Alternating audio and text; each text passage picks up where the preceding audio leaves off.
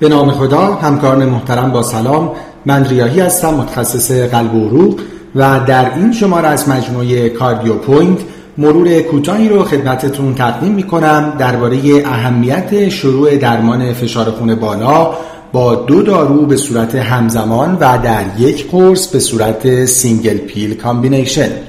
به عنوان مقدمه کوتاه خب همونجور که می‌دونیم مهمترین مشکل در موضوع practice hypertension این هست که علی رغم guideline ها توصیه ها و آموزش های بسیار چه در سطح healthcare provider ها و چه در سطح public همچنان موفقیت درمان optimum بسیار کم هست و بر اساس مطالعات real world کمتر از 15 تا 20 درصد افراد مبتلا به hypertension به target کمتر از 140 روی 90 میلیمتر جیوه می‌رسند. این در حالیه که تازه consensus فعلی guideline ها به عنوان target عددی کمتر از این هست یعنی کمتر از 130 روی 80 میلیمتر جیوه و بنابراین درصد موفقیت از این عدد 15 تا 20 درصد هم کمتر هست. و به دلیل همین درمان بسیار ناکافی هست که hypertension همچنان شایع ترین علت مرگ و میر و همینطور شایع ترین علت burden حاصل از بیماری ها در همه دنیا هست. اما ببینیم که بر اساس evidence علت این موفقیت بسیار پایین در درمان optimum hypertension چی هست؟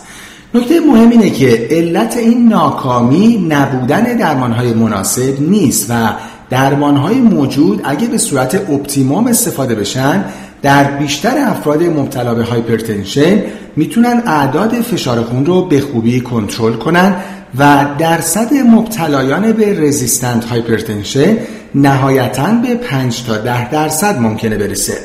و در مقابل علت مهم این ناکامی بزرگ عواملی هست که جلوی این resource های خوب و کافی درمان رو می‌گیرن که یکی از مهمترین اونها باقی موندن سیستم های درمانی بر استراتژی های قدیمی هست که عمدتا مبتنی بر شروع درمان با monotherapy هستند.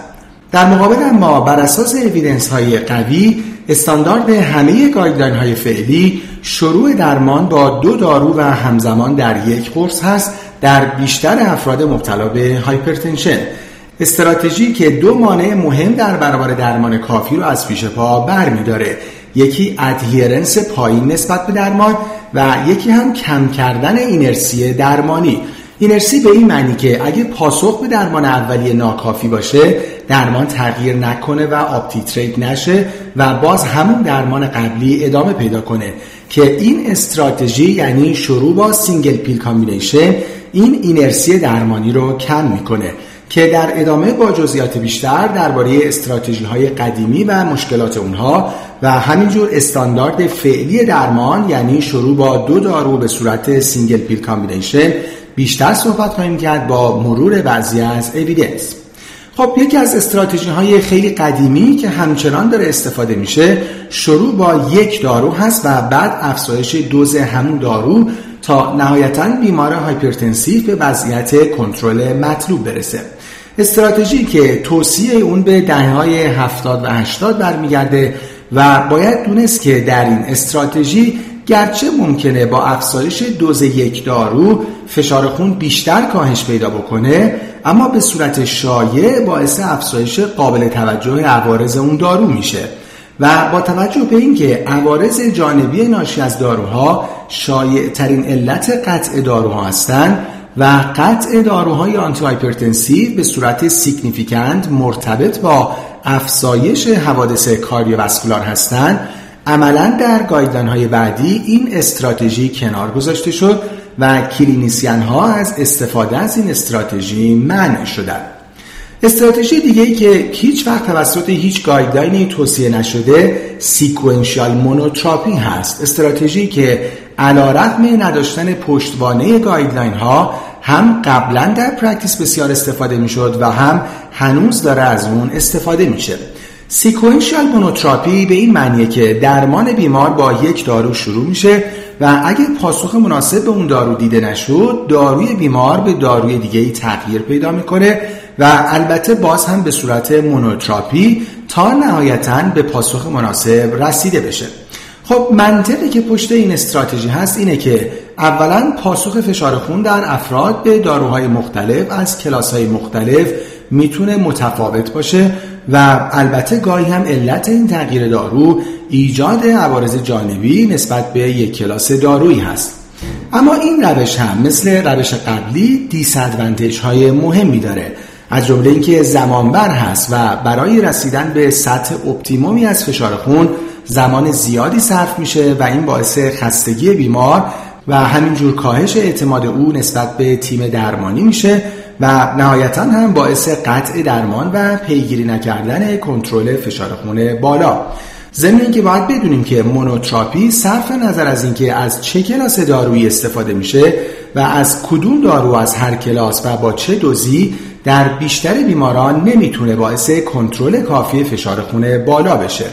و به همین دلیل این استراتژی هم که یکی از دلایل کنترل ناکافی فشار خون بالا در practice real life هست یک استراتژی قابل توصیه نیست. اما استراتژی اصلی و مهمی که در دو سه دهه گذشته در guideline ها توصیه می‌شد و مورد توجه بود step care treatment بود. به این معنی که درمان با یک دارو شروع بشه و اگه پاسخ کافی به اون دارو دیده نشد نهایتا داروی دوم و بعد داروهای سوم و چهارم هم اضافه بشه. این روش دو منطق خیلی روشن و مهم پاتوفیزیولوژیک داشت. یکی این که تقریبا در همه موارد فشار خون بالا علل پاتولوژیک مختلف داره و یکی همین که در تنظیم عدد فشار خون در بیماران مبتلا به هایپرتنشن راه های مختلفی وجود داره که اینها می‌تونن روی هم تأثیر هم داشته باشن.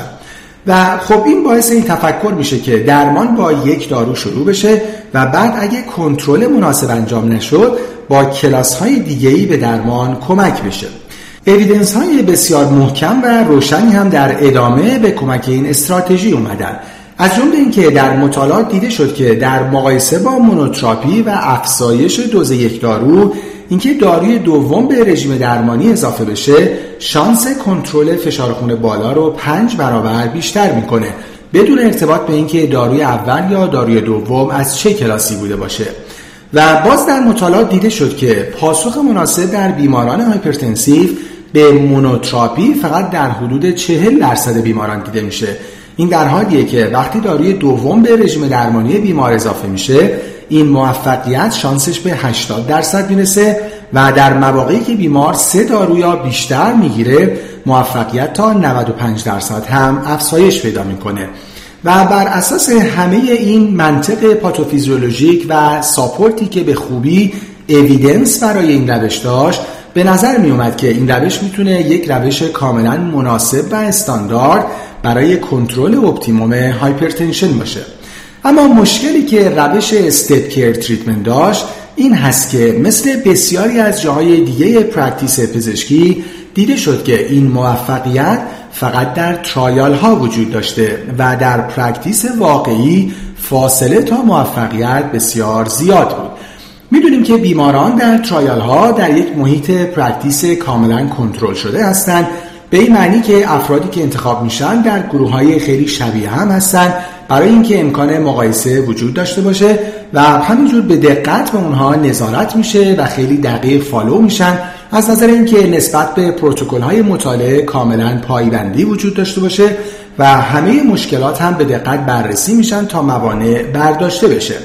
و همین خاطر محیط practice در trial ها تشبیه میشه به افراد در یک رژه نظامی که کاملا با محیط practice در real life متفاوت هست practice ی که مثلا در hypertension دیده شد که در عمل چقدر adherence در اون بسیار کم هست و اینرسی برای up-titration درمان بسیار بالا که در ادامه دو مورد از این مطالعات real world رو با روش step care treatment در بیماران مبتلا به hypertension مرور می‌کنیم.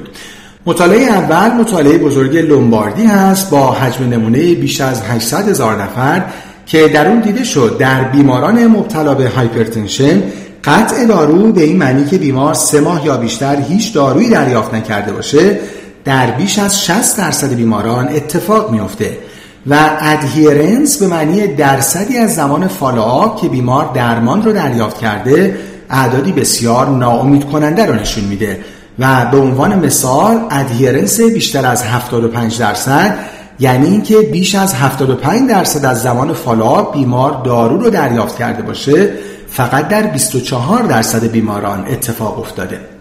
همچنین درباره بررسی اینرسی درمانی در این مطالعه مهم که میزان شیوع دریافت monotherapy رو مقایسه می‌کنه با دریافت بیش از یک دارو در بیماران مبتلا به hypertensive در کشورهای مختلف پیشرفته در دنیا. دیده شد که در حالی که در همه guideline ها اینطور توصیه میشه و پیش بینی میشه که در بیماران hypertensive از هر چهار بیمار نهایتا سه بیمار به درمان بیش از یک دارو نیاز پیدا خواهند کرد. اما همجور که می‌بینیم در همه این کشورها بیشتر بیماران دارن یه دارو دریافت می‌کنن. ستونی که سفید هست در مقایسه با ستون کوتاهتر خاکستری رنگ در کنار که شیوع دریافت بیش از یک دارو رو نشون میده و این نشون دهنده اینرسی بالای درمانی با روش stepped care treatment هست. و به این دلایل نهایتا به نظر می‌رسه که این روش استاندارد دهه های قبلی یعنی stepped care treatment هم روش optimum و مناسبی برای درمان hypertension نیست. و در مقابل استاندارد فعلی guideline ها شروع درمان با combination therapy هست. روشی که از سال 2003 در guideline های American و از سال 2007 و به دنبال اون 2013 در guideline های European ابتدا فقط برای گروه های خاصی از بیماران توصیه شد یعنی بیمارانی که high risk تر هستند برای حوادث cardiovascular اما نهایتا در همه guideline های فعلی این موارد indication extend شدن و عملا در guideline های فعلی برای بیشتر بیماران hypertensive شروع درمان دارویی با دو دارو توصیه میشه. اما قبل از اینکه بعضی از evidence های این استراتژی جدید رو مرور کنیم به صورت خلاصه benefit های combination therapy رو به عنوان first step در بیماران hypertension مرور می‌کنیم. اولین نکته این هست که در بیمارانی که high risk برای حوادث cardiovascular هستند بیمار زودتر به protection مناسب می‌رسه در برابر فشار خونهای بالا. همینطور در همه بیماران میزان کاهش فشار خون با دو دارو نسبت به مونوتراپی بیشتر هست ضمن اینکه وقتی بیمار دو دارو رو به صورت همزمان دریافت می‌کنه پاسخ اعداد فشار خون به هر کدوم از اون داروها پاسخ بیشتری هست نسبت به اینکه بیمار اون داروها رو جداگانه و به صورت مونوتراپی دریافت کنه. اما نگرانی که همیشه وجود داره اینه که اگه بیمار با دو دارو درمان رو شروع کنه ممکنه دچار علائم hypotension بشه. trial های well control اما نشون دادن که این تصور درستی نیست و اپیزودهای hypotension در بیمارانی که با دو دارو درمان رو شروع می‌کنن بیشتر از شروع با monotherapy نیست یا اختلاف خیلی کمی بین این دو گروه وجود داره. خب همونجور که با اعداد قبلا هم مرور شد نهایتا شانس کنترل فشار خون بالا در روش شروع با دو دارو بیش از شروع با monotherapy هست. adherence بیمار به درمان در این روش بیشتر بوده. و اینرسی درمان یعنی up-titrate نکردن درمان برای رسیدن به level optimum هم در این روش خیلی کمتر هست. همچنین شروع با دو دارو باعث پاسخهای یکنواخت‌تر در بیماران مختلف نسبت به درمان و پاسخهای قابل پیش‌بینی‌تر نسبت به درمان میشه و نهایتا اینکه بر اساس مطالعات که یکی از اونها رو در ادامه مرور خواهیم کرد بروز و خطر morbidity و mortality حوادث cardiovascular در این روش نسبت به شروع با monotherapy کمتر هست و همه اینها باعث شده که این روش standard of care در شروع درمان دارویی در بیماران مبتلا به hypertension باشه. اما سه evidence مهم رو که پشتوانه این روش به عنوان درمان استاندارد hypertension هستند با هم مرور می‌کنیم.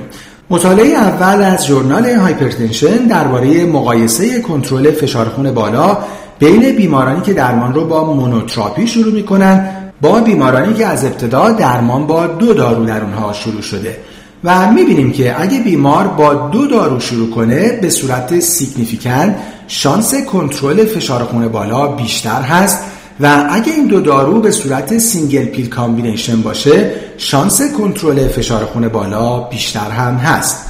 مطالعه مهم بعد باز هم از ژورنال Hypertension. و این بار درباره شانس قطع داروهای antihypertensive هست که خب اگه بیمار با monotherapy شروع کنه می‌بینیم که بر اساس کلاس های مختلف دارویی این شانس قطع متفاوت هست و کمترین شانس قطع دارو با مهار کننده های receptor آنژیوتانسین هست. اما حالا در مقایسه با monotherapy اگه بیمار با دو دارو درمان رو شروع کنه می‌بینیم که در ترکیب های مختلف reference رو اگه monotherapy بگیریم شانس قطع دارو با combination therapy به صورت significant کمتر هست. و به عنوان مطالعه آخر اثر شروع با combination therapy رو در مقایسه با شروع با monotherapy اگه بخوایم روی بروز حوادث مختلف قلبی عروقی ببینیم دیده میشه که در همه موارد به صورت significant شروع با combination therapy شانس حوادث مختلف cardiovascular رو کمتر کرده. اما حالا سوال مهمی که وجود داره اینه که این شروع با دو دارو آیا فرق می‌کنه که در دو قرص مجزا باشه یا اینکه این دو دارو بهتره به صورت fixed dose در یک قرص باشه که به اون single pill combination یا fixed dose combination گفته میشه؟ خب طبیعتا ممکنه به نظر بیاد اینکه بیمار یک fixed dose combination داره می‌گیره flexibility برای up-titration رو کمتر می‌کنه که البته با تنوع دوزهای مختلف این داروها و ترکیبات مختلف این مشکل امروزه تقریبا وجود نداره و در مقابل مطالعات مختلف نشون دادن که کاهش تعداد قرص هایی که بیمار در روز مصرف می‌کنه به صورت significant باعث افزایش adherence میشه. و به همین دلیل تقریبا همه guideline های فعلی موجود برای درمان فشار خون بالا توصیهشون اینه که شروع درمان با دو دارو به صورت fixed dose combination یا همون single pill combination باشه. از جمله در guideline 2020 International Society of Hypertension همونجور که می‌بینیم قبل از اینکه بخواد وارد شروع درمان دارویی بشه این توصیه رو bold کرده که این شروع به صورت ایدئال بهتره با یک single pill combination انجام بشه. اما همونجوری که در هیچ جای پزشکی ما هیچ قانون 100 درصد و one size fits all نداریم در اینجا هم باید توجه داشته باشیم که گروه هایی هستن که ممکنه در اینها بهتر باشه که شروع با monotherapy انجام بشه که این بیماران رو در سه گروه میشه خلاصه کرد. گروه اول بیمارانی هستند که بر اساس guideline های European فشارهای high normal دارن یعنی فشارهای 130 تا 139 سیستولیک و دیاستول 85 تا 89 میلیمتر جیوه که خب اگه بیمار به جهت ریسک حوادث cardiovascular خیلی high risk باشه از همون اول نیاز به درمان دارویی داره. اما چون فشارهای اینها فشارهای خیلی بالایی نیست میشه برای اینها درمان رو با monotherapy شروع کرد و بعد از follow-up تصمیم گرفت که آیا نیاز به داروی دوم هم هست یا نه. گروه دوم بیمارانی هستند که grade یک hypertension دارن باز بر اساس تقسیم بندی guideline های European و عدد فشار خون سیستولیک اونها به 140 خیلی نزدیک هست یعنی خیلی بالاتر از 140 میلیمتر جیوه نیست. که در اینها هم شاید شروع درمان با monotherapy منطقی باشه و بعد در follow-up اگه کنترل کافی انجام نشده بود داروی دوم اضافه بشه. و گروه سوم هم بیمارانی هستند که مسن و frail هستند و یا اینکه خیلی مسن هستند و در این گروه هم برای اینکه ریسک hypotension و falling بیشتر هست بهتره که با یک دارو برای اینها درمان شروع بشه و بعد در follow-up مثل همه بیماران بر اساس out of office blood pressure measurement یعنی ambulatory blood pressure monitoring یا home blood pressure monitoring درباره کافی بودن درمان و اینکه آیا بیمار به داروهای بیشتری نیاز داره یا نه تصمیم گیری بشه. و در پایان برای مطالعه جزئیات بیشتر درباره این موضوع مهم و همینجور مرور evidence بیشتر و reference evidence ها مطالعه این مقاله مروری از Circulation Research به همکاران توصیه میشه. همکاران محترم امیدوارم که این ارائه برای practice شما مفید بوده باشه. از توجهتون سپاسگزارم. خدا نگهدار.